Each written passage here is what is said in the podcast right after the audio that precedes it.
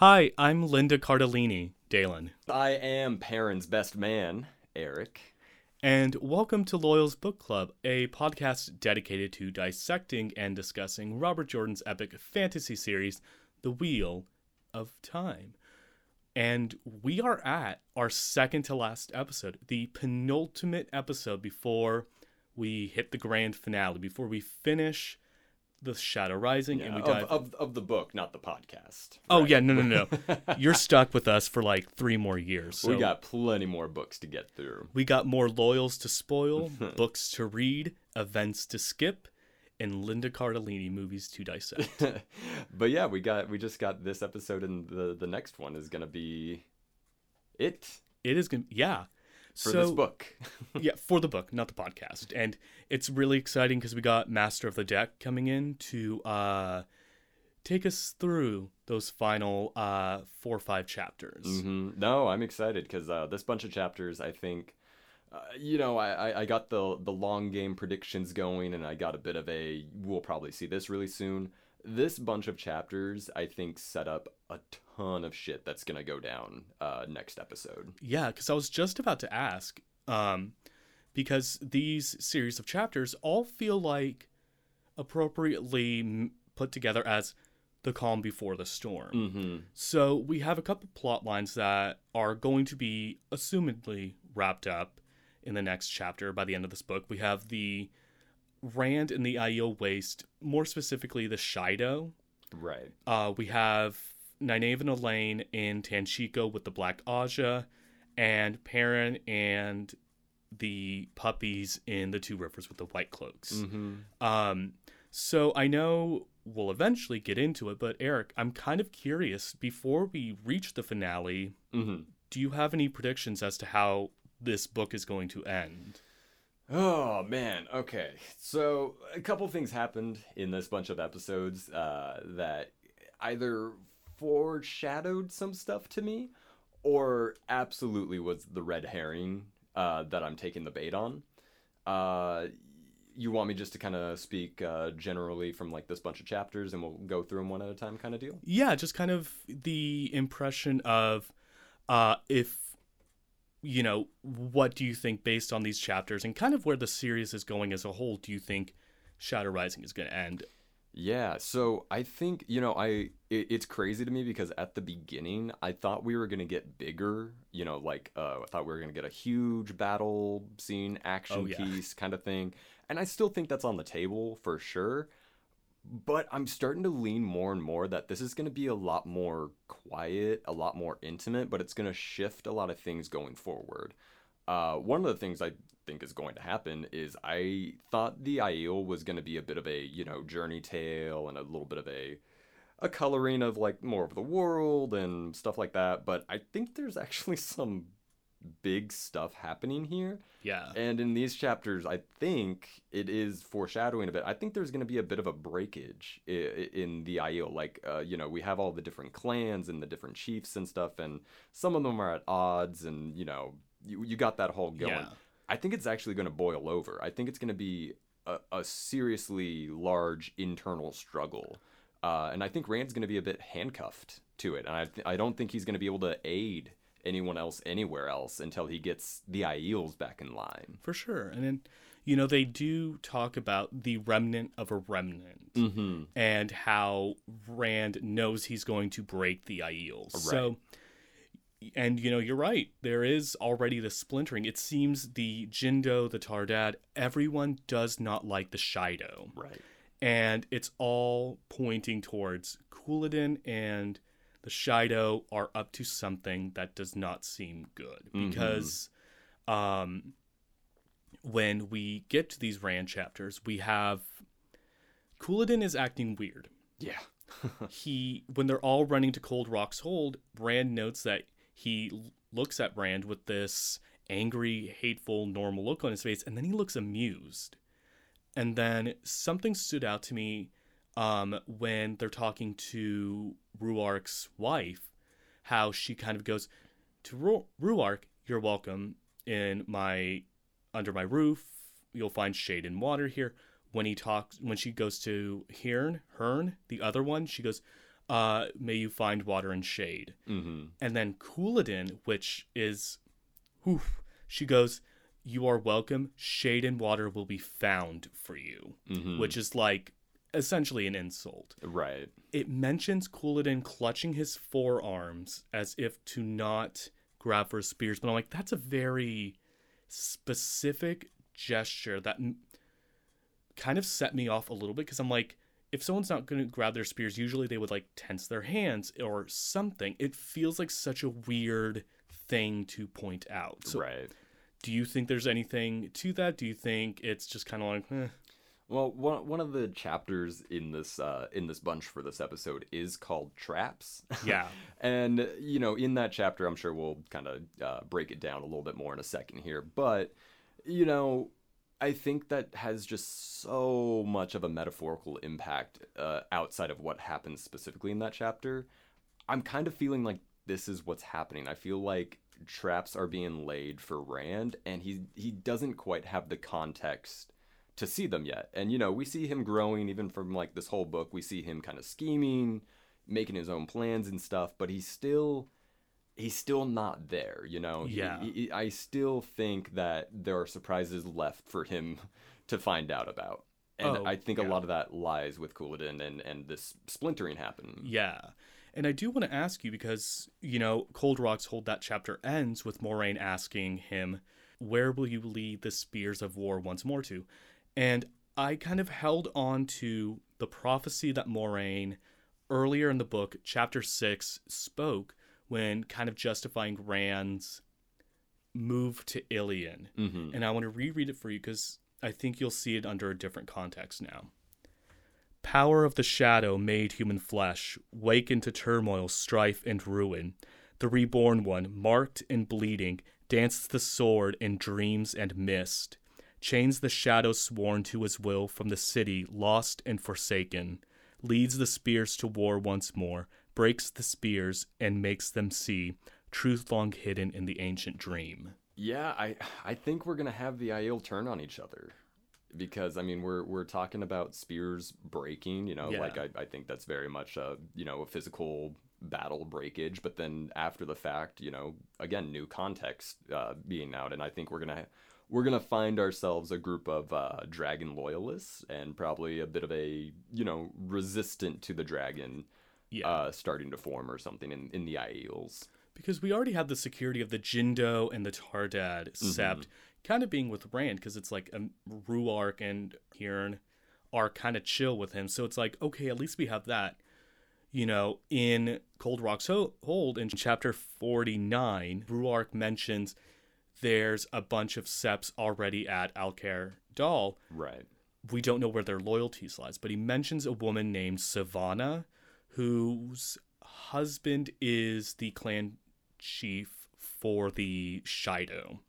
And, you know, she's kind of like, we can't really trust her, and especially if Couladin gets there. So we're already, it's like, we kind of don't know how this is going to fall. So I do like that idea of we are going to get like a sort of civil war between Yeah, Civil War. That is that's exactly it. Thank you. Um, because I think one of my prior predictions was, you know, either Rand himself was going to obliterate the Aiel people Yeah. in some kind of fashion, or he'd lead them to war and they'd get decimated. And you kind of have your tensions with him and them there.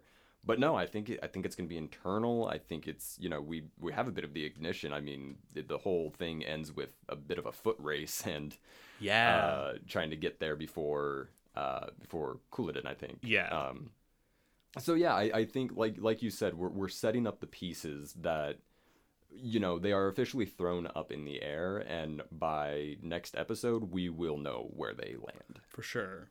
And then I want to talk to you a bit about Aviendha. How do you feel about her? Do you feel Oh like man, what are your just general? I like you know I.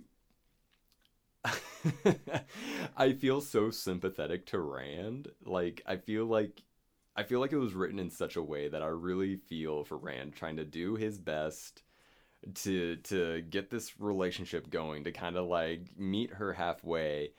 And you know, I really for because I read this uh, I read this groupings of chapters twice uh, just Yeah. to, because we are close to the book and I didn't want to be surprised by anything coming up and really wanted to read into whatever I could. You know, loyalty is like her her primary personality trait. Yeah. So I think there's something about Rand sliding Elayne that Aviendha just will not give up Yeah. it might be something deeper than that. It might be cultural or something, but I'm I'm holding on to until Rand writes that with Elayne, uh, he's not gonna win Aviendha over. Yeah.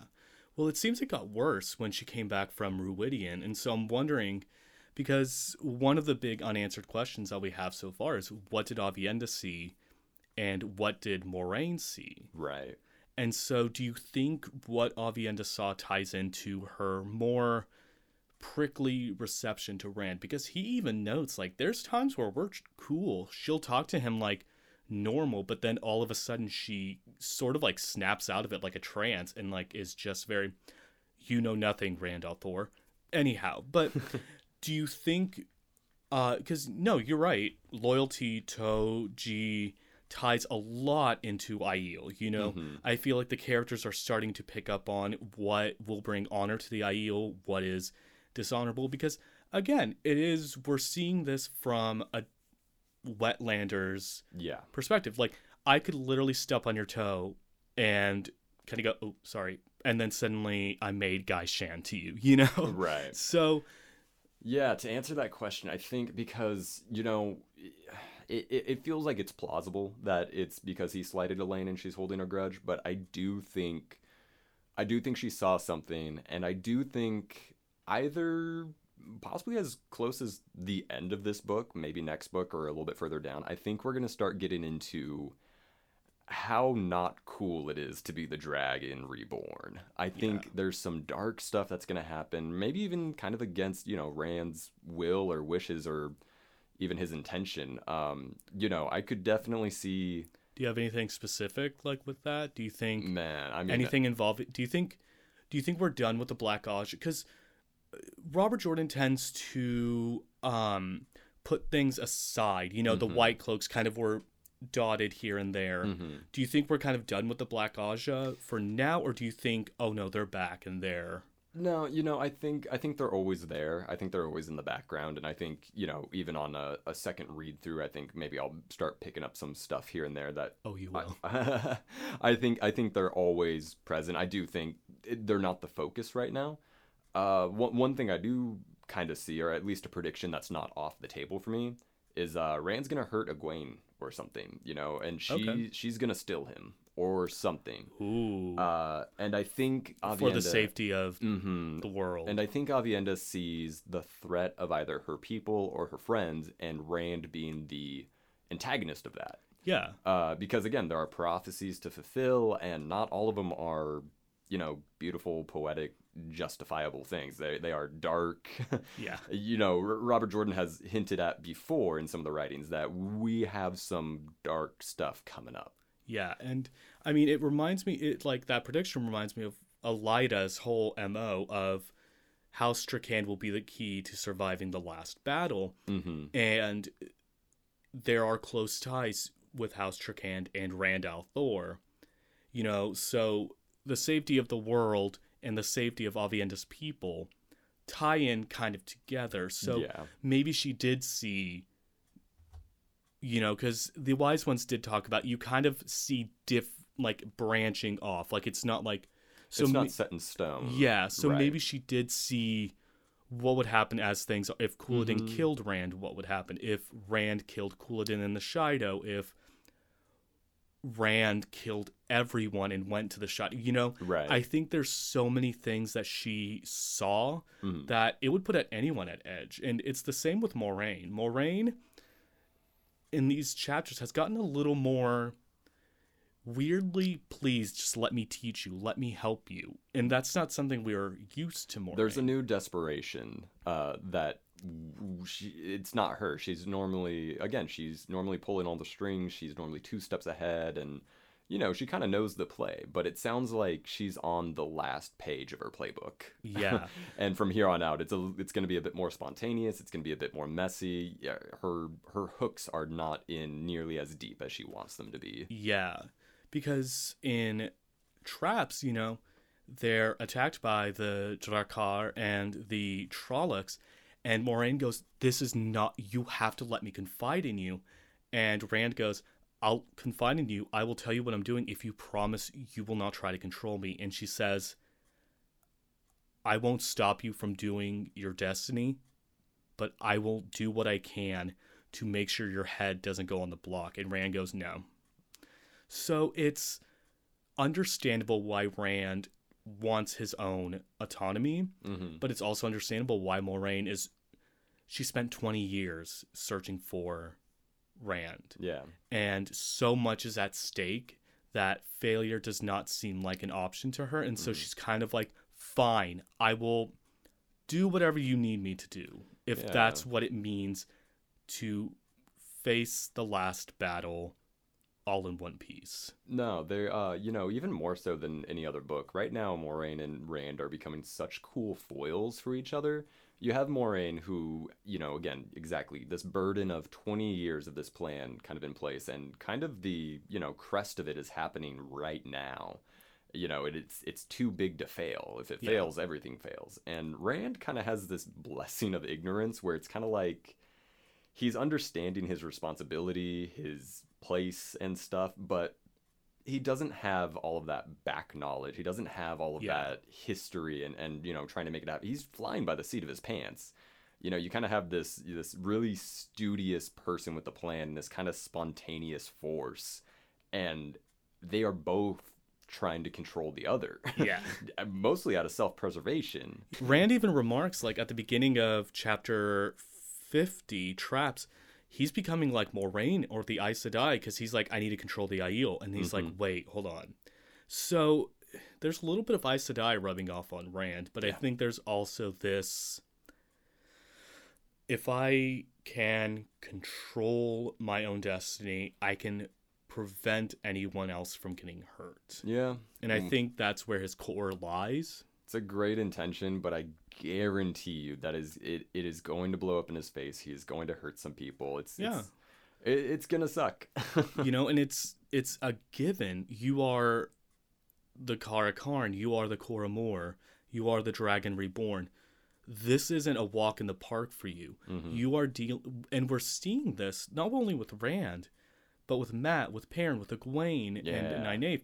Politics and everything. Like this is not just you can go to Shayol Ghul, defeat the Dark One, and that's it Mhm. there are forces at hand. You have the Black Ajah, you have the remaining Forsaken, you have Seanchan, White Cloaks, people who there's too many factors at play for it to be simple, Mhm. you know, and I think that's what makes it all the more tragic is there are casualties that you cannot control. Well, and I think it became most apparent because, like I, I, I said in a couple of episodes ago, I really dig how much growth we're seeing from Rand. You know, he's Yeah. he's making some moves, some choices that he wouldn't have been able to do a, a book or two ago, and at the same time, we see how much further he has to go along, and I can almost see.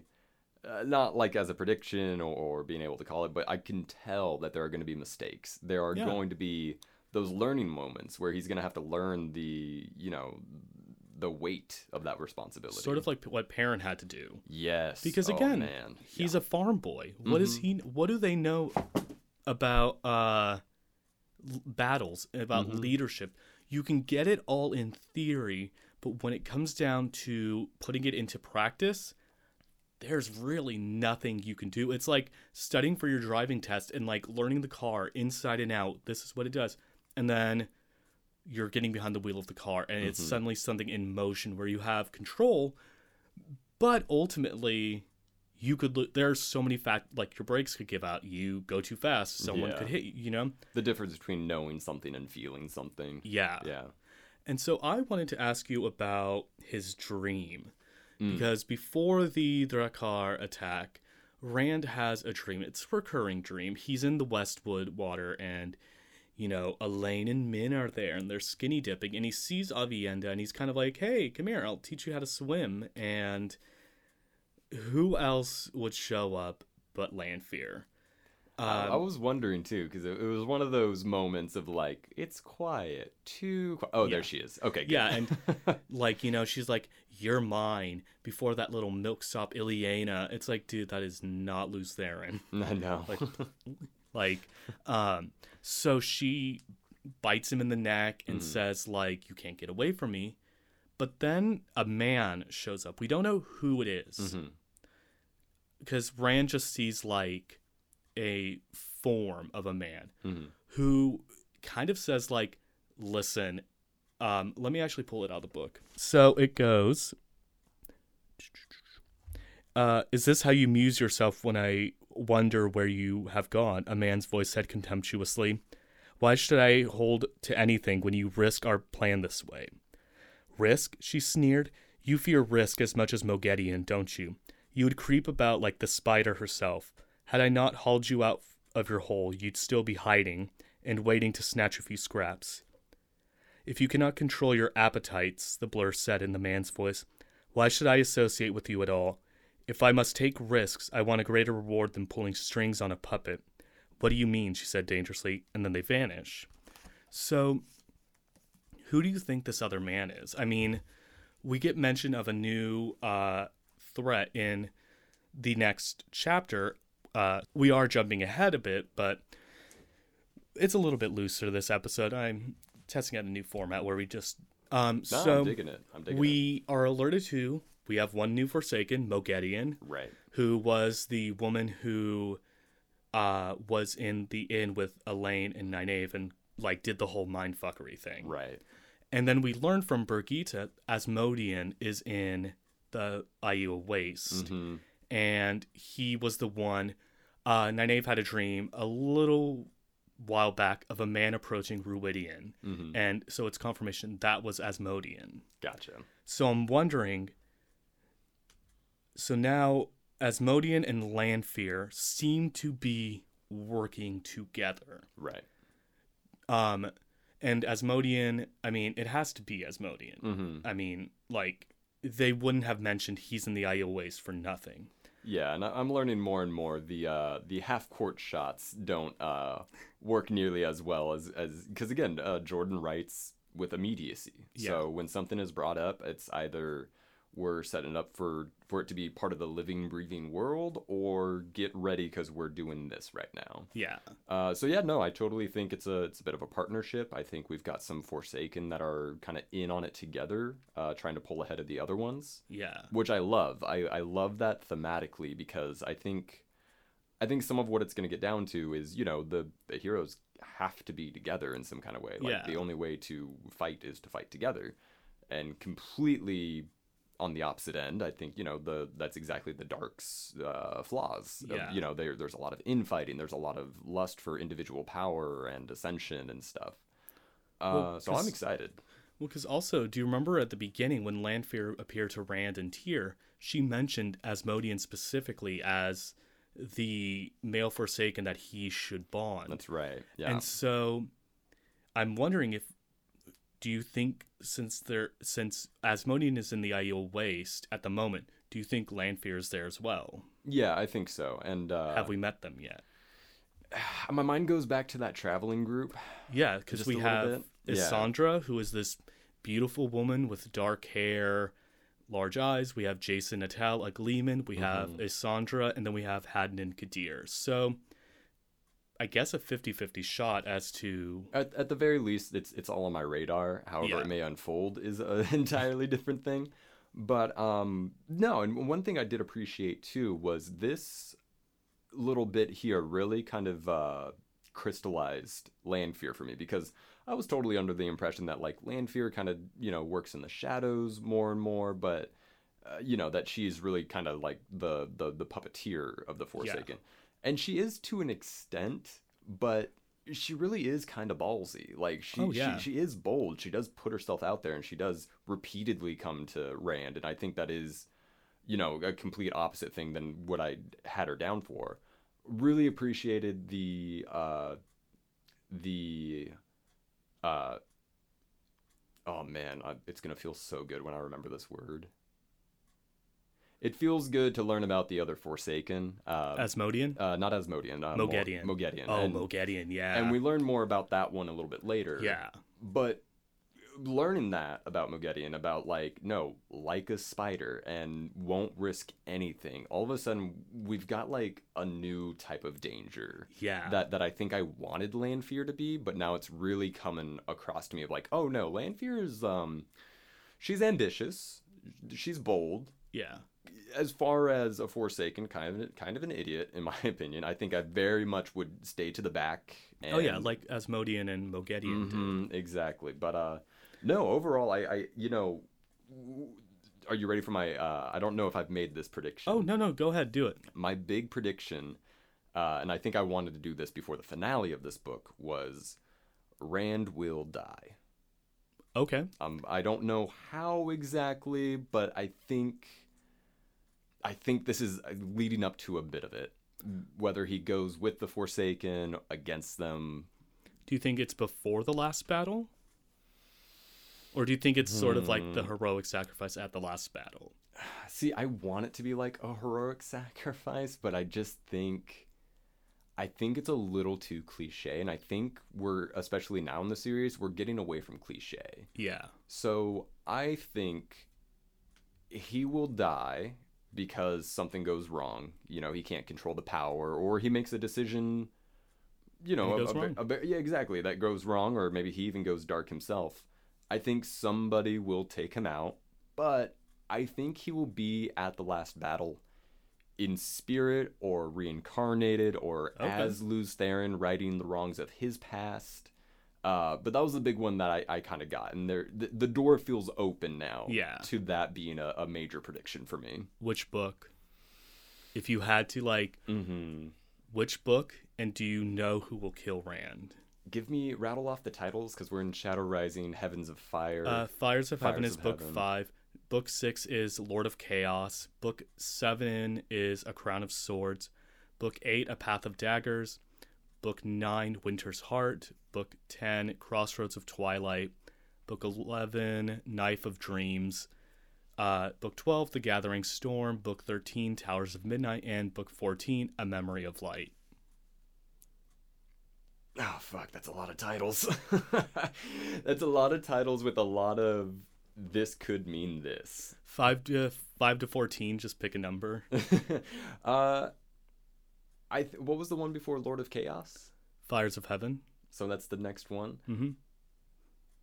I think he's going to die the next book. Fires of Heaven. I think I think Rand will not be around and it'll open the door for the Lord of Chaos to Okay. reign.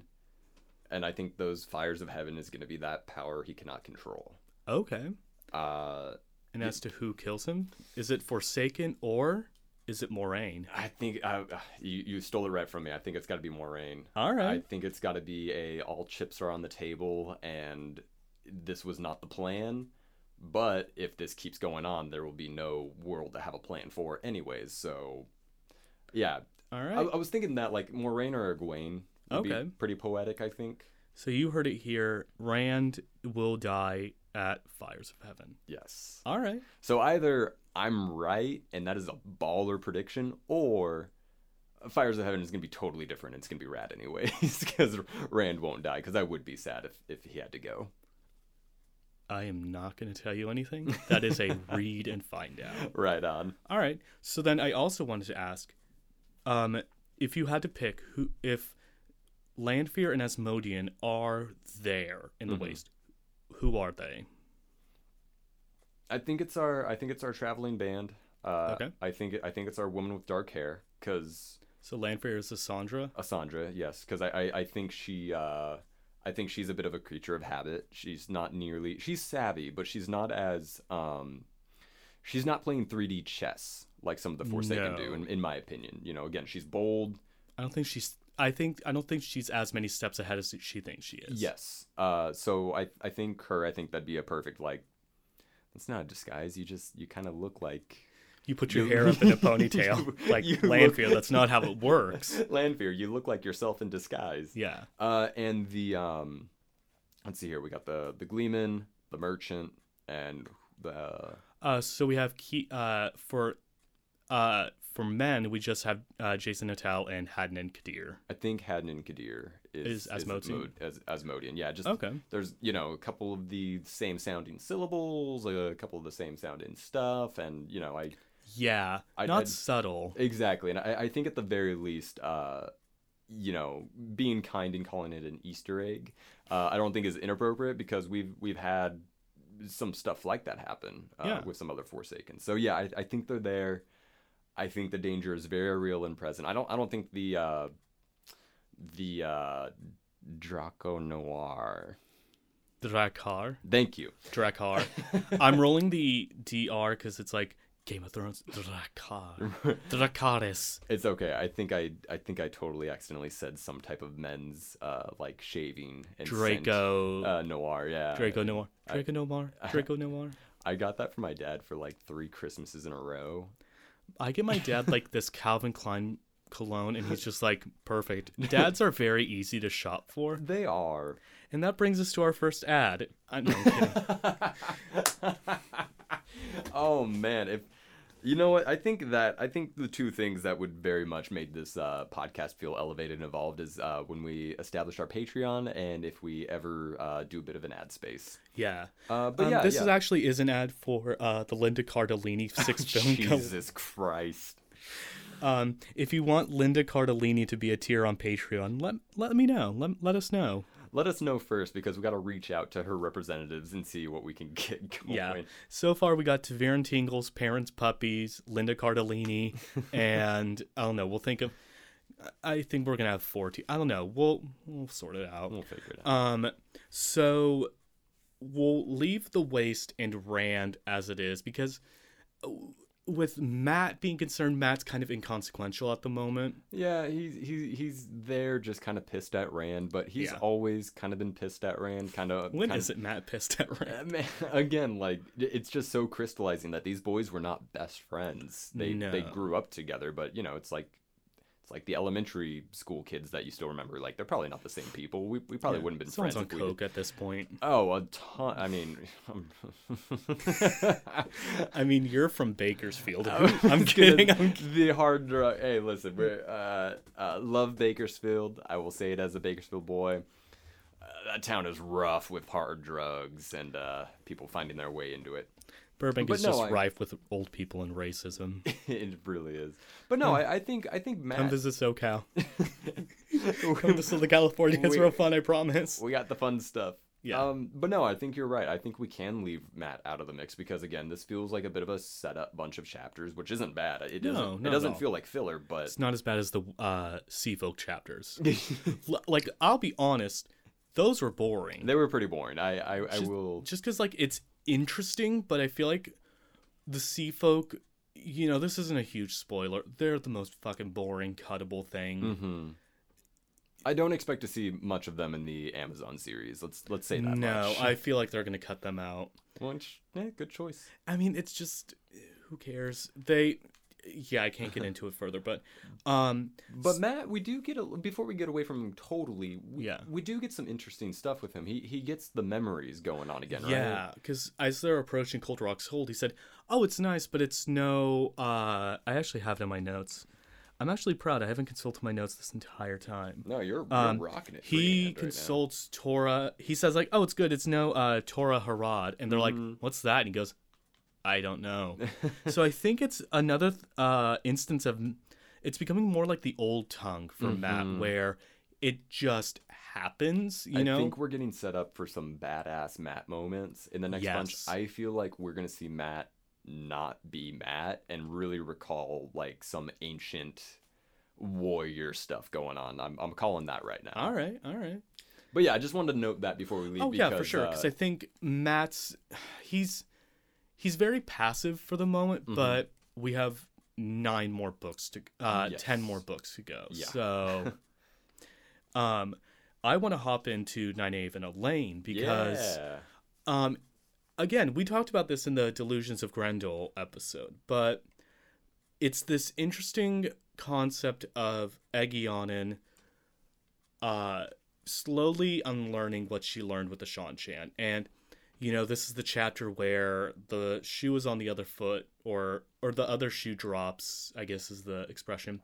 Nynaeve and Elayne learn that Egeanin is Seanchan because they're chilling. They're using Sursas, which are uh, chopsticks, and it's a good little like fun little like oh you know there's been riots, but um, Domani food is suddenly all the rage in Tarabon, and um, it's like Bayle Domon comes in and he's like I know where the uh, Black Ajah are. While I was doing my criminal activity, they're in the Panarch's palace, and then Juilin comes in and goes, "Hey, I know where the Black Ajah are." And then Tom, it's it's a fun little like Three Stooges moment.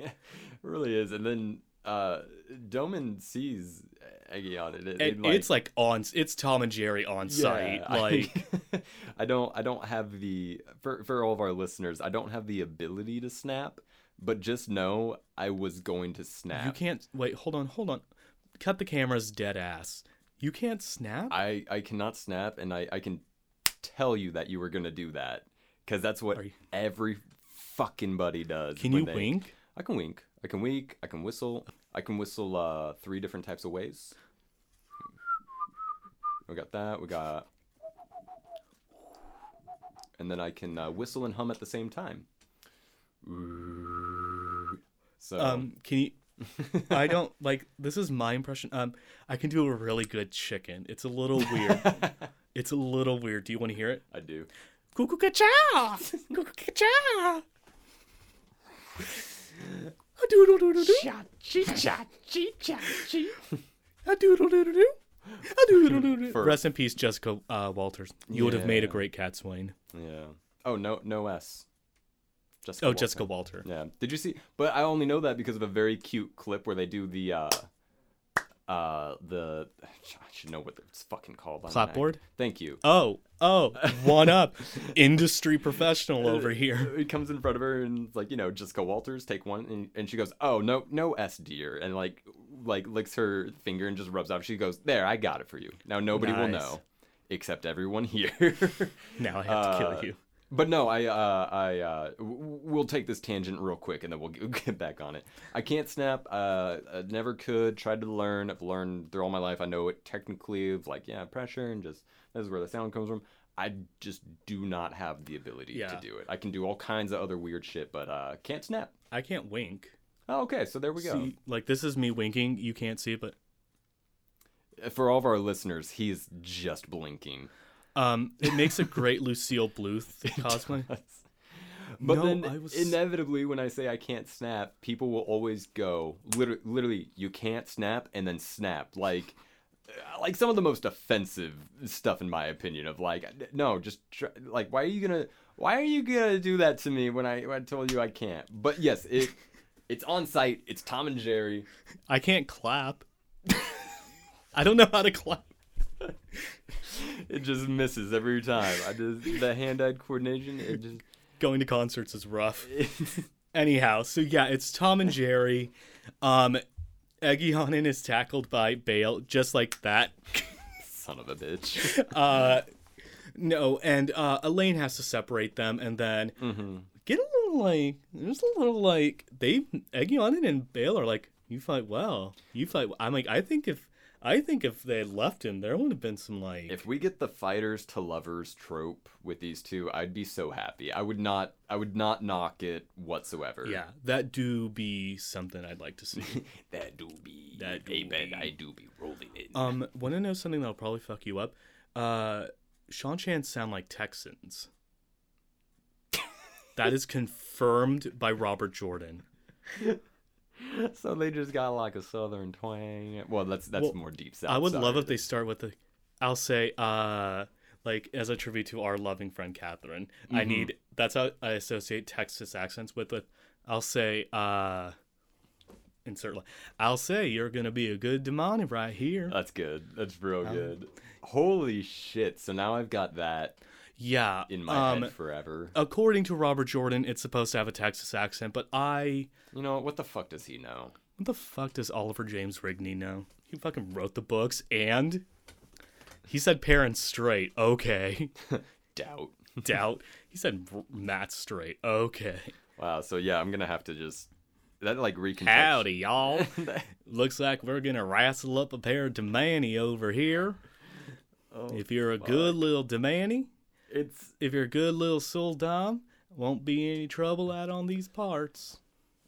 I'm gonna have to like. Also, if anyone's from Texas, I'm very sorry. Oh yeah, if we if we just offended any of our Texas listeners, just know it's all of the love in our heart and more of just the left field uh fantasy thing of like it's fantasy. They could sound like anything. Yeah. So they sound like New Zealanders. I wish um it was the Aiel sounded like Midwesterners. Oh, going to squeeze Oh, right past you there, God, bud, and so uh, gonna Headcanon go. where where every group is just a different uh state. Uh, uh West uh Taraboners are uh Valley Girl like um yes. I think it's like great that Era Domon is fighting, but like I want the White Tower to all be heavily Boston. Why do you I can't do Boston. What do you What do you know about weaving the winds? oh wait, I just stepped into. I'm not good at accents, but it's in my head and it's Yeah. great. Um or uh oh no. Uh Caemlyn doing the transatlantic accent. Holy shit! I'm Queen Morgase, don't you know? And I'm going to pass a sentence right here. And then, um, no, the Aiel sound like Bjork. Yep, And I need to have you fight the dance the spears. you got like you got like a little bit of Luann from uh, King of the Hill in there. I like that. Um, wait, who's the slutty niece? Luann. Luan? Uncle Hank. that's how, uh, that's how, uh, Does Sean Chan sound like? oh, Head cannon forever. oh my god. Gonna wrestle up some Damane. Not because I want to get away from the fun, because I'm having a fucking blast, but for the sake of time. Uh, Yeah. Do we gotta hop off this tangent? Um. Okay, so yeah, so, um, of course, uh, Nynaeve is furious to find out that Egeanin is Seanchan. Right. Elayne kind of is like she's taking it really badly, but you know, it's this thing of um finding becoming friends with this person and then realizing they are the worst sort of person Mhm. that they are Seanchan and especially it hits with Nynaeve because of what happened to Egwene so Right. understandably there is anger and this like I trusted you. You genuinely just gained my trust, and you are this person. Yeah, you it's, know? it's not tension. It's open hostility, Oh my god, yeah. and not for not for you know. I I, th- I think Nynaeve is totally justified. uh, Yeah. you know that that'd probably be my gut reaction too. Yeah. But I will say for for what it's worth, and I know we've got to have this little bouts for the characters and the narrative and everything. I think it's such an interesting narrative choice to go with the Indoctrine having the curtain lifted Yeah. like i cannot you know apologize because i, I know I, I compare other fantasies and what i like in other fantasies and stuff but i feel like star wars the mandalorian does that super well you know he's this badass warrior and he meets other his other people of his kind Yeah. and they let him know they're like oh you're like in a very specific sect like a cult of our people Oh. like and you know he he's only ever known that and so he's challenging his beliefs you know like one of the big things is like you can never take off your helmet in front of another living being and stuff Yeah. And you see through the episodes like you know he'll lift his visor up when he's when he's got baby yoda with him and stuff and you Grogu. little grogu yeah and like you see that you see him challenging his own beliefs and Yeah. and we see that here uh, and i i i fucking love it It's man so good. I love it so much because one of my questions now, no predictions, just my question: Are there other people that could be redeemed like this? Yeah. For the for the Seanchan, because I love that. I love redemption. I love Especially done well. yeah, like just make it complicated. Don't make it black and white. Just make it complicated. And I think the growing up in this type of culture and then Yeah. realizing some things that nobody ever told you before and those clashing, so fucking beautiful. Yeah.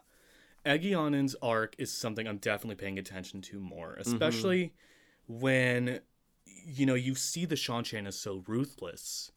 And when the chapter ends, when all the girls are hanging out, um, oh, that's the next chapter. Never, but you know what I mean. Yeah. When the Seeker returns Mhm. and Egion and goes, "Do not kill him. Just put him out in the alleyway." You start to see this sort of and she oh and she released one of the Sul'dam. She released Bethamin, the woman that was in her basement. Like that little thing alone, she's starting to see what the Shan Seanchan were. Yeah. And I think that's a really I agree with you. I love a good redemption. It's like Zuko in Avatar the Last Oh, Airbender. yeah.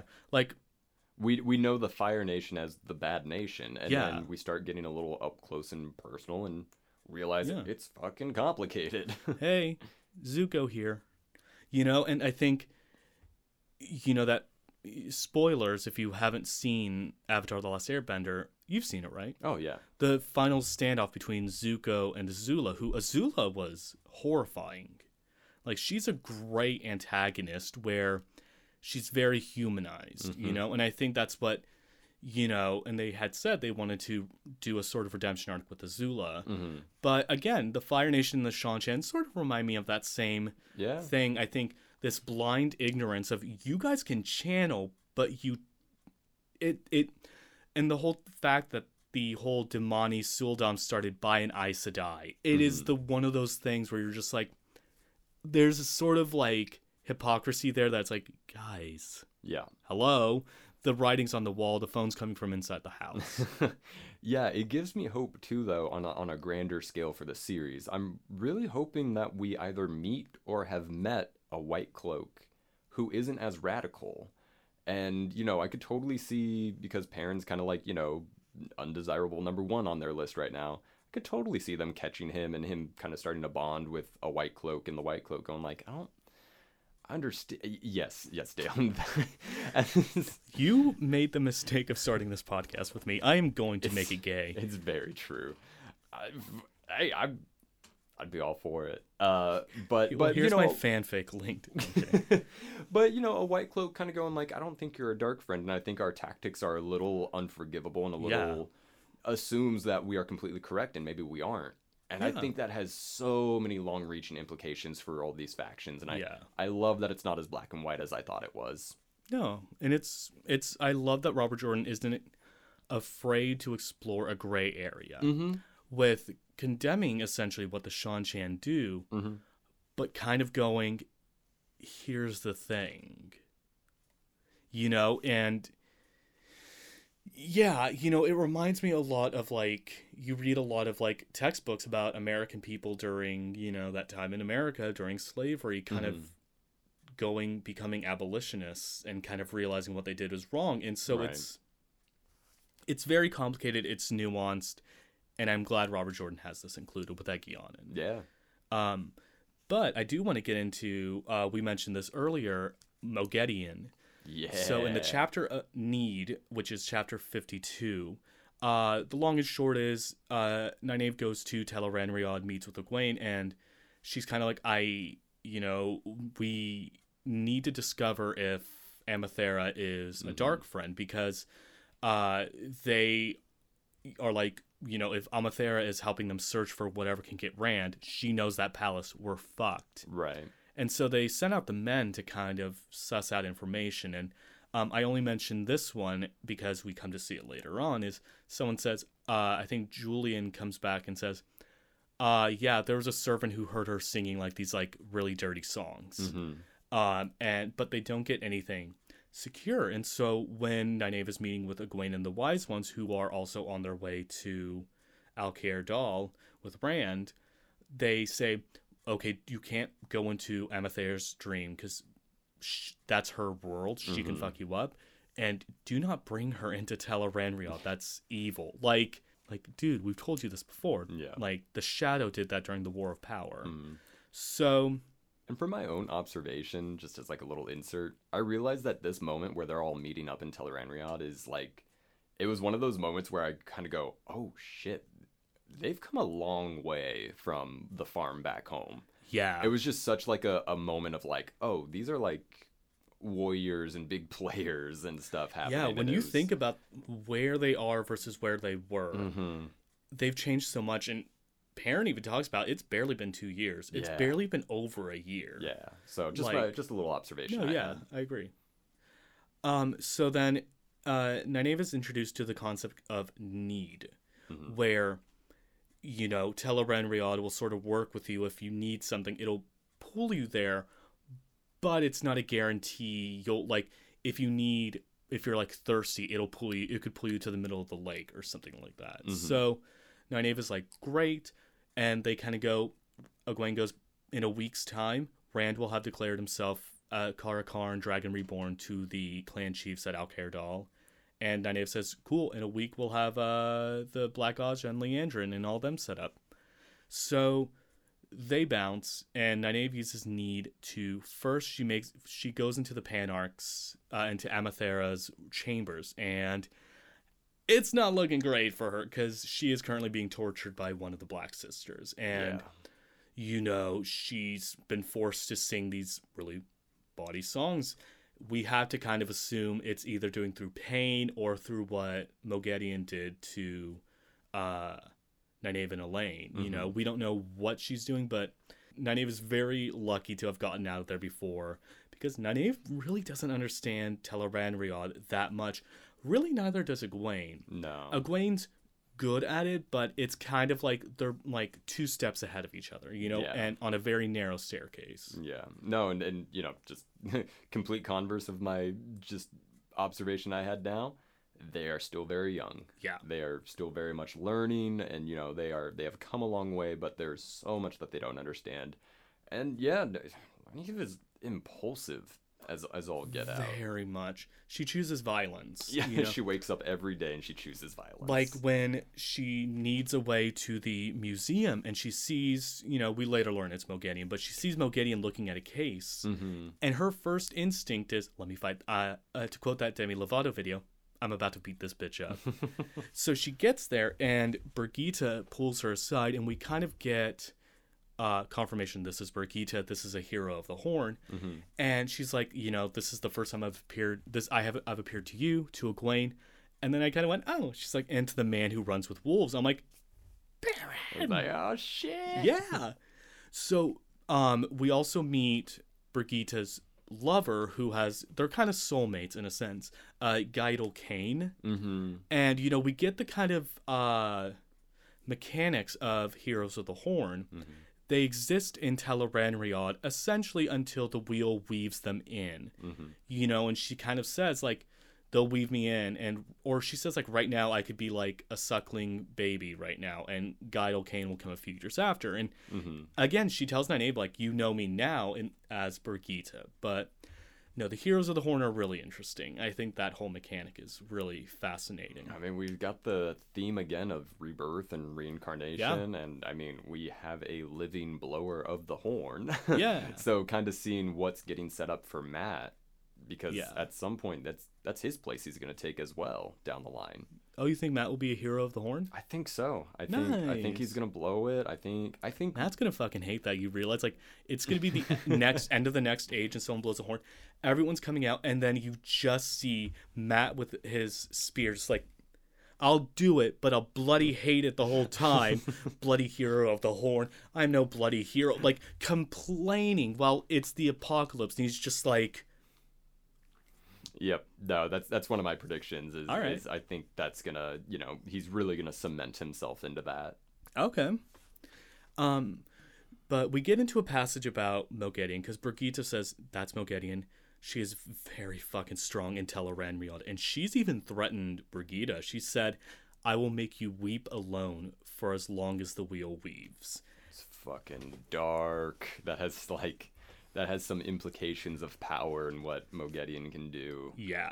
Uh, and also, if if we can just, I'm gonna put that in the jar for coldest line in the book. She promised to make me weep alone for as long as the wheel turns. She said it as a fact that simply has not happened yet.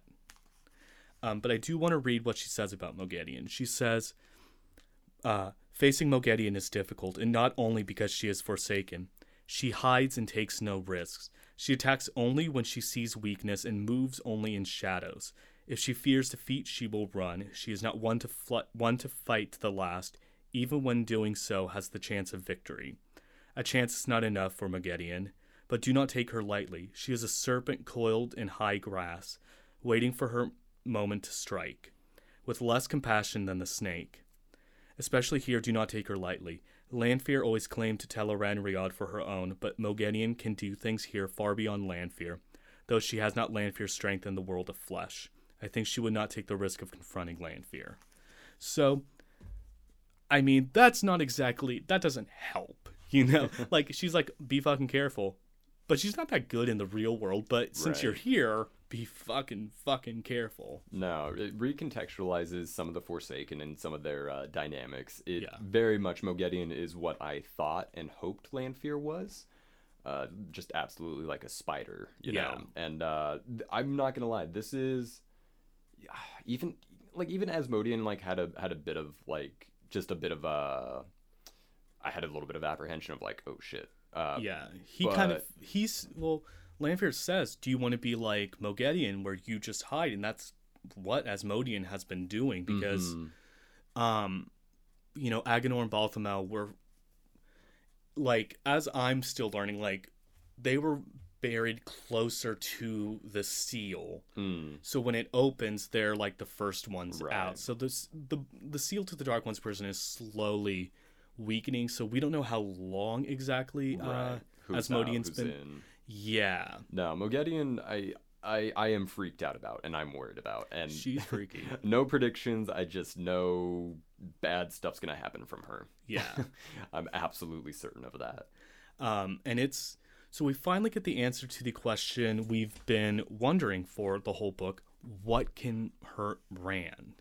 And so Nynaeve not only finds a seal to the Dark One's prison, she finds a male a'dam, Yeah, which holy shit! Like game changer. this again. is this is not even something like oh it's a uh, t- ter'angreal, ter'angreal. This is something that oh they can because like Nynaeve broke Moghedien's compulsion because when Moghedien left the inn she said you're not going to remember this but then Nynaeve remembered so it's like it's kind of showing that being a strong enough channeler you can kind of do anything Mhm. When there's a fucking a'dam and one specifically created Mhm. to control a male, male channeler. That is not good, especially when the Black Ajah is, and a Forsaken are mm, feet away. Right. No, it uh you know, totally wiped out my prediction that we were gonna find a ter'angreal that, you know, some some magic gun that could kill Rand. And uh I'm pleasantly surprised. I'm pleasantly surprised at how I, this just raises the stakes, you know. Yeah. Like again, we we we went through this whole series knowing that m- some males can channel, and you know some of them claim to be the dragon, but that's just a falsity, and that they're uh, stilled and everything. So you know, while it's an anomaly, it's not necessarily something that's you know common. It's it's not something we've dealt with before. Yeah. Uh, so it's a it's a it's a really good punctuation mark if we're calling this kind of the setup bunch of chapters. Oh yeah. And so we are going to end this episode on a very lovely chapter. Yeah. Chapter 50. My boy got hit. Chapter 53, The Price of a Departure. The price of a Departure. I was so I was so eh, because you know you see the you see the chapter heading the Yeah. the, the the header and stuff and so I'm like okay we- we're, we're back here but that title man the price of departure I was so ready for some like some heavy loss I was I was ex- I honest to God was expecting uh, uh Loial or uh Gaul to not make it or something Don't like do that. that. to my heart. I you you you know what happens. I'm I'm the That one. is true. That I'm is the true. one. Nobody nobody has plot armor for me. You know, I'm reading these. You are the Moiraine in this relationship, and I am the Rand. Just as it comes, I'm just feeling it out and doing my best. And you're back here with 20 years of knowledge and knowing what's going on. Just and vibing, honestly. just vibing and watching me. But no, this oh, my heart is so happy, so happy that I almost forgot to put uh, someone on the sus list, like like hardcore. Oh, this is something I've been wanting to talk to you about. Yeah. So yes, Um, let's. Uh, let's so get into it. essentially, um, well, how do you how do you explain Luc and Slayer? Because Slayer is injured, and then he Luc walks away. It's very much he has a bandage to his chest. Mhm. I mean, even Perrin says Luc kind of looks like Rand, Right. and And Slayer kind of looks like Lan. yeah, and so how do you even like process that? Like, what do you? What are your thoughts on Right. So I've got some uh, I got some theories. Okay, lay Got- 'em on me. got some predictions.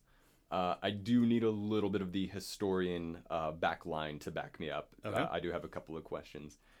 It is not uh, at this point in the series or book.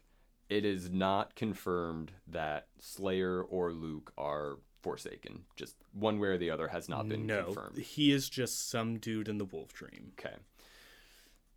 What I think is happening is I'm trying to figure out exactly the way because I think Well, Slayer. also Mhm, we've seen in Tel'aran'rhiod, we've seen in the Wolf Dream, you can change your appearance. exactly. So I think Slayer and Luc are one and the same. Okay. I think they are, you know, two halves of a whole. I think Slayer is the uh, dream representation, as Luc is the physical representation. Okay. I think, I think, I think, I think, Do you think? I think that Luc is a servant of the Forsaken. I think he is like a dark friend, Okay. but not just a dark friend, like like a very specialized kind of once in a lifetime.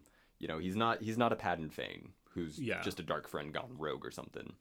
I think he was a good person, you know, maybe a great warrior or something, and a Forsaken got to him, changed him, took away his humanity, and gave him these gifts.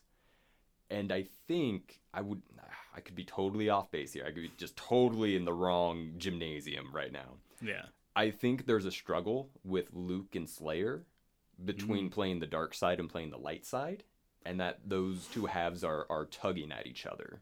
Okay. So I think we have a bit of a double agent, but one that's just you know not playing for any side so much of, of his own humanity. Okay. Um, I mean, I can't say anything because Mm-hmm. you eventually find out more. But um, But either way, suspect as fuck. But does that recontextualize a lot of when well because like there's a thing of like when Luc first sees Perrin, his eyes kind of widen. He goes oh, sh-, like a, a sort of oh shit. Mm-hmm. So like he's definitely seen Perrin in the Wolf Dream as Slayer.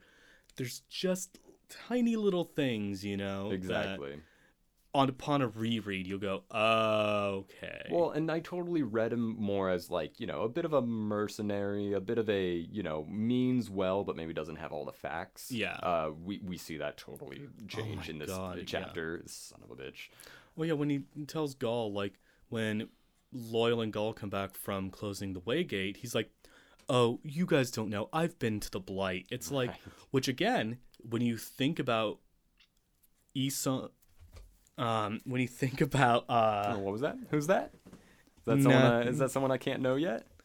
nothing. Mm-hmm. Danny. tiny. Uh, when you think about Slayer and how Luc has kind of gone, I have a claim to a Borderlander throne. I've been in the Blight, and you see these connections to Lan, Mm-hmm. But Homeboy looks like a little bit like Rand. You see these in discrepancies of how Luc has Slayer's sort of way of thinking. You know, Right.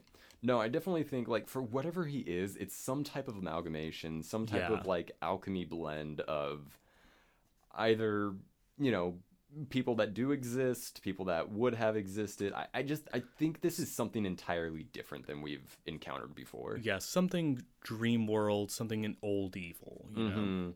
I do like the idea of like a almost like a, you know, a mirror reflection yeah, a little bit and that's why he does look like a little bit of Rand in the physical and Lan in the in the dream world. for sure. Uh, I, I'd, I'd be I'd be very excited for something like that, yeah. But we'll see. We'll yeah. see. Don't have much of a read on him except he's a little bitch. Little bitch ass. All he does is like throw heads of beasts, and he's like, and he's like, "Oh, I got a feast thrown for me." I'm like, "Fuck off! Who cares?" Um, but we see Perrin's influence sort of spreading because he, before he encounters Slayer, he sees in Watch Hill a Manetheren banner. yeah. and um he this dying man. So I'm curious of who's coming because Perrin is told in the Wine Spring Inn someone specifically asked for you, and they come upon a dying man who said, "I wanted to make sure it's you, Golden Eyes. We're coming." So I'm curious to know what your thoughts are. Yeah, because let's see here. Most recently, we we've had Perrin make the uh, arrangement with the White Cloaks, like That they can chill on the white and uh the two in Emond's Field, which Mhm. no one is fucking happy with because right. you know fucking white clothes. Yeah, I wouldn't want them there. either. No one Uh, does. So you know, it's definitely not that band coming after him. Uh, Perrin doesn't have too many enemies. Uh, you know, I mean, generally, Yeah. he he and the group do. But as far as a personal vendetta, I'm kind of coming up blank. And the, Okay. the only uh, you know entity faction or anything that hasn't had some airtime in a while is Padan Fain. Hmm. I would I would love, you know, the rogue dark friend bunch to be a bit of a, you know, in the mix because we've got this Trolloc force coming that probably means a lot of, you know, Myrddraal coming. Yeah. Uh the two rivers are gonna have to saddle up with the white cloak, so I think adding in a third kind of force to muck things up would be very interesting. Yeah. So I'm calling it there. I, I think Padan Fain, maybe. Okay. I'm hoping. Yeah. Haven't seen him in a while. Where's he been? Where- He's been you- what are he's been having a to? mai tai. He's just been chilling. um, but so it's kind of been established like early on. Everything's kind of running low. There's Mhm. only so much they can do with being walled off, and even the defenses are starting to wear off. You know, um, so Perrin goes to Faile and says, "I need you to go to Caemlyn and ask Queen Morgase's help," and she says, "Fine, I want one thing, a marriage," and they get married. I I had to put the book down. I had to take a couple laps around the coffee table. Because again, the the title is is sounds so bleak and Yeah, so it's like my God, let Perrin have something happy Mhm. for once. and it's crazy because again, like uh, one of the things I'm I'm learning, and I think I've you know not been uh, unvocal about this is uh, things are happening so much faster than I I think they are going to. Yeah. Uh, uh, you know, a Perrin Faile marriage was totally in the the deck for me. I didn't think it was gonna happen this fucking book and these bunch of chapters. Yeah. I feel like anytime, like at the beginning of a book, you go, well, I think in like three books there's this, and then like 20 cha- two chapters later, it's like, oh, okay. Oh, we're there. yeah, we're there. The thing I'm scared of though is now my heart has become so much more tender Oh. and I got a bad feeling about this. I've just I've I'm so much more worried. I am so much yeah, throw, yeah, lock lock up your lips and throw away the key cuz I know I know some bad stuff is going to happen to them and they're my Bradgelina now. They are. Uh, Pale. Is there a couple named Pale? uh, well, even the fact that she calls herself in her vows before the chapter ends Zarine. It's Mhm. like, uh, even though she hates that name, it's like, oh, it's real. she's digmatized. In, we see Bain and Chiad even like kind of being tender towards Gaul because he's injured. yeah. Like, No, I was I was worried about that because I didn't realize uh, it's been very much limited exposure. But I like Gaul. I do too. I- Every time he gets like a little something to do, it, it it's very it's very fun. It's very funny. It's it's very much like oh, I want him around a lot more. Next week, when we have Master of the Deck on, we will continue our talk of our love of Gaul. Gaul tent. Galtent, more Galtent, Galtent Part Two. I I still can't get over when he like did his twirl in front of Perrin and Tyr, and he's like, "We'll fight them, we'll do it." I'm like, Amazing. perfect, sweet little himbo. I I imagine a uh, a Chris Hemsworth type with the mind of a four year old. A little bit, yeah. But yeah, Perrin and Zarine get married, and I'm so happy, and I'm I'm just I'm happy. I got I got nothing else, but I'm happy for right now. That's awesome. It is good to be happy. Um, so I think this is a good place to end our penultimate episode of The Shadow Rising. Yeah. Um, the I feel like even now, the wave fully hasn't crashed yet. I feel like no. per Robert Jordan, this is when it's gonna all. We have five more chapters left, and Robert Jordan does love having going. What if everything happened at once? Yes, and you know, this book is called The Shadow Rising. Yeah. And besides some conceptual things like the bubbles of evil and some new Forsaken being introduced, the shadow is still about the same size as it was at the beginning. So He doesn't have to go to the doctor yet. so I'm worried. Again, we we got some stuff set up, you know, from this bunch of chapters. We've uh, for my own personal stakes, uh, Perrin and Faile are, are hitched. Aw. But I've got a bad feeling that we're gonna see wha- how the shadow rises in the next couple of chapters. I don't. This this isn't called the friends hold hands together at the end. This isn't called RuPaul's best friend race. this is the shadow rising. so like with some things that I've got a bad feeling about with some long term reaches, I got a bad feeling about this finale coming up. I I got a feeling we're gonna take a hard left. Okay. Uh, I don't know what's gonna happen. I can't call anything. I just I I don't think it ends well in this book. All right. Yeah. And if we want to really see how this all ends, we'll have to tune in next week.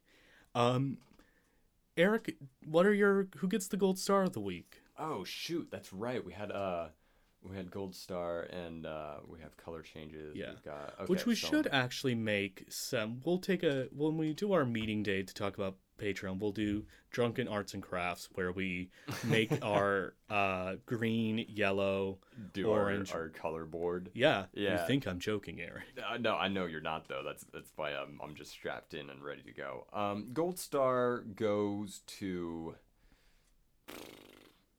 I mean, you know, I, I it's kind of a joint one. It's kind of two gold stars, but I, I got to give it to Perrin and Zarine. Aww. They get married. They're they're all in now. Uh, it it was a little fast, but at the Yeah. same time, I'm happy I didn't have to deal with Perrin. Like he can worry about her and stuff, and they can be in love and stuff. But it was just ever so.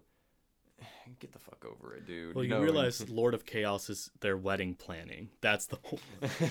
um, no, it is. It is a little fast. It's when you consider their time frame. hmm They've really, and the time frame of this book is two months, I Right. believe. They've really only known each other for like four or five months. hmm But I think in times of war, in times of great stress, emotions aren't exactly at their best and they're at their height. Exactly what I was again, gonna say. Zarine is 17, Perrin is 20. I think the age is different because originally she was 16 and uh, this isn't Lolita, but She was 16. Oh, Like, originally I think she's at, or I think she's actually 18. There's some Robert Jordan kind of fucks up her uh, age a Oh, little bit, like but I little bit think she's supposed to retconning and- yeah, I think she's supposed to be 17, 18 when Perrin first meets her. So I'm I'm cool with that, and, and as far as like comfortability of uh you know uh I mean, it's not like we it's not like Stephen King, you know. It's yeah, not like oh, we could shit, dude. That's God. Yeah. I. We'll get into Stephen King at some point. That that is not here. But what I will say is you hit it exactly. That in times of war, you know, emotions are heightened. There is it really brings a sense not only to their relationship but the world at large of we could be dead tomorrow. Yeah. And I love that. I I love that sentiment because again, it was fast, but it just makes me think that those moments that they've had are just so organic and so well done, you know, Yeah. like when he has her in his arms and he calls her his falcon and when he wakes up and she's mended his shirt, which Yeah. she's ne- said would never do it.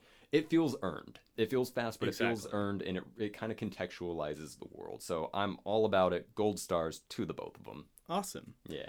Uh, any color changes or like I'm a good teacher, so I can't give the color change. But what I can do if I had a teacher's aide is I'd send my teacher's aide to the back of, of that person's desk to to just confirm they're doing what I think they're doing. Yeah. And that would be Luc.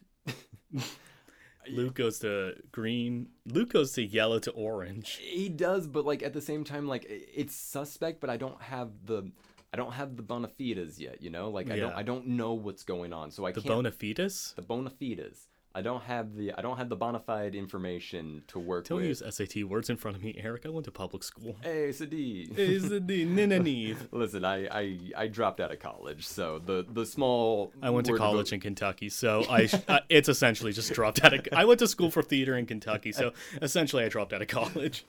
So I can't I can't I can't in a justified way give Luc the color change yet. Yeah. I can just say he's doing some shit over there, and I need Yeah. another pair of eyes over there. It's like when you hear your uh, dog chewing on something in the other room. You're like, "What do you got? Hey, what is that? What do you got?" Chewing, Yeah, chewing intensifies.